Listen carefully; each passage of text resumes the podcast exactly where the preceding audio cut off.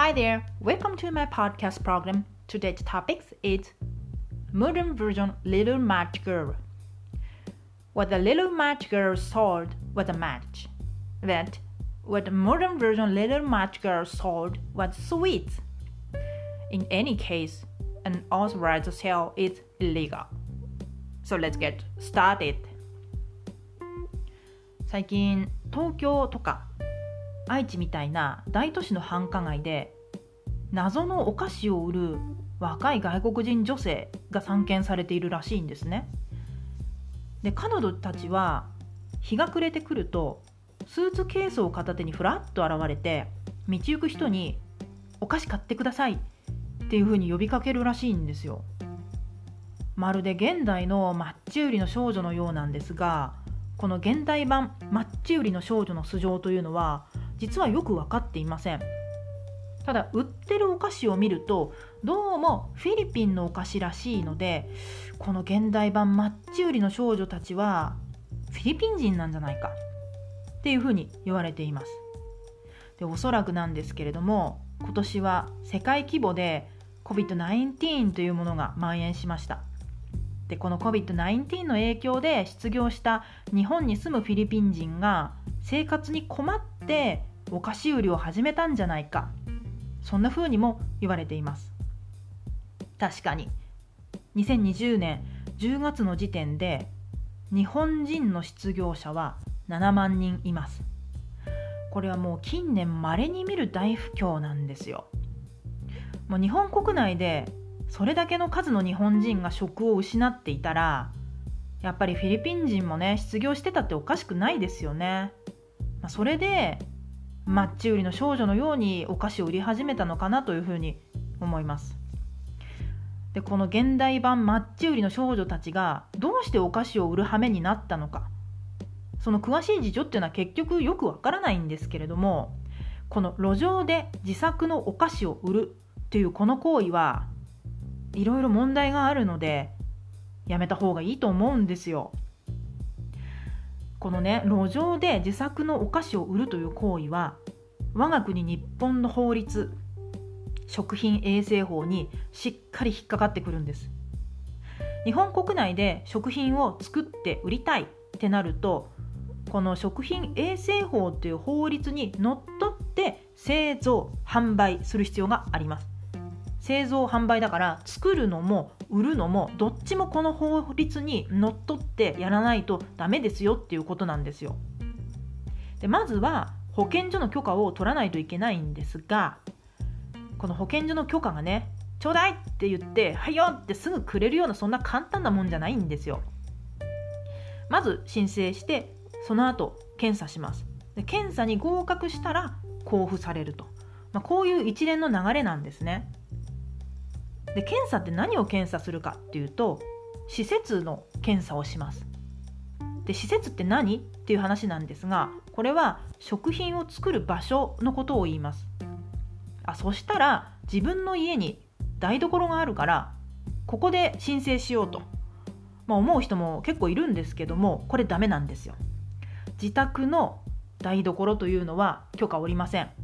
専用の製造場所というのがどうしても必要になってきます。となるとどこかを借りるか自分で作るかになるんですけれどもいずれにしてもね結構な額のお金がかかります。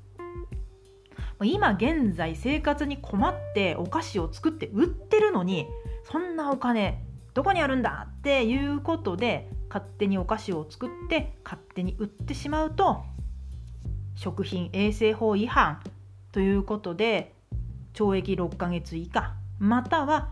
罰金30万円以下の罪になってしまうんですね。たかだかね小さいお菓子を作って売るだけなのになんでそんなに厳しいんだよと、まあ、そういうふうに思うかもしれませんがこれはひとえに食中毒が怖い食中毒を恐れているがためなんですよ。食中毒っていうとねなんかお腹を下して痛いっていうそういう病気かなっていうふうに思うんですがまあ、軽い時はね大したことない時はそれで済むんですけれどもひどいと死にます。ほんとねひどいと死に至るんですよ。食中毒って本当に怖くて死に至る病なんですね、まあ、風邪だってねほっといたら死んじゃうんだから、まあ、何でも怖いといえば怖いんですけど食中毒やっぱり怖いんですよ。で衛生的に優れていると言われている我が国日本であってもやっぱり毎年食中毒事件っていうのが起こっています。まあ、原因はいろいろなんですけれどもねでもやっぱ起こってるんですよ。で人数が少ないとはいえ死亡者も出てるんですね。まあ、そういうわけなので家庭内の料理っていうのはやっぱりちょっと法律でね縛れませんそこまではできないのでじゃあせめて販売するものに関しては厳しく規制しましょうそして食中毒を防ぎましょうということで食品衛生法という法律が定められているわけです。でこの食中毒の厄介なところっていうのは目に見えないんですね。食中毒っていうのは原因のほとんどが細菌です。一部ウイルスもあるんですが、まあ、ほとんどが細菌ですね。でこの細菌ってやっぱ小さくって目で見てわからないんですよ。で目で見てわからないから避けるのが難しいと。まあ、見てわかればねあここに細菌がついているっていうのが分かればその部分を食べないので食中毒なんかになりゃしないんですけれどもやっぱ見てわからないとね知らないうちにむしゃむしゃ食べてしまってそして食中毒になってしまうと。でさらに厄介なのはこの食中毒の原因菌っていうのは患者の体内で増殖して吐砂物で体外に排出されるんですよ。吐砂物あんまり使わない言葉なんですが吐砂物っていうのは嘔吐または下痢で体外に排出されたもの、まあ、要するにあのゲロとか下痢便とかいうものですね。でこの患者の吐いたものとかトイレを通じて感染が広がってしまうんですよ。だから子供が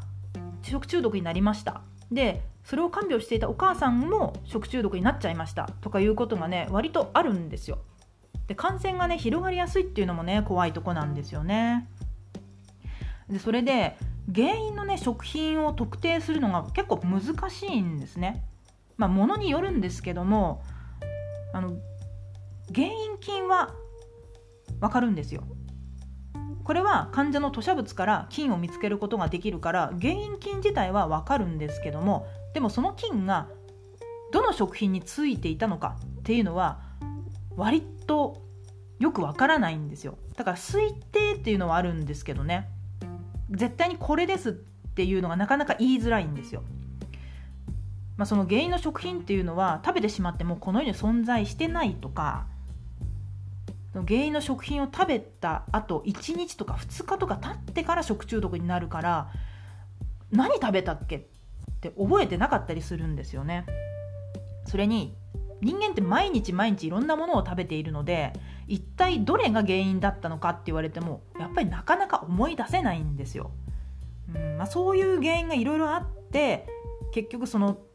原因の食品っていうのを特定するのが難しいわけです。だから食中毒っていうのはね思った以上に危ない厄介な病気なんですよ。で加熱すれば大丈夫って話もあるんですが熱に強い菌もいるのでね加熱すれば何でもかんでも大丈夫ってわけでもないんですよ。それに加熱した後に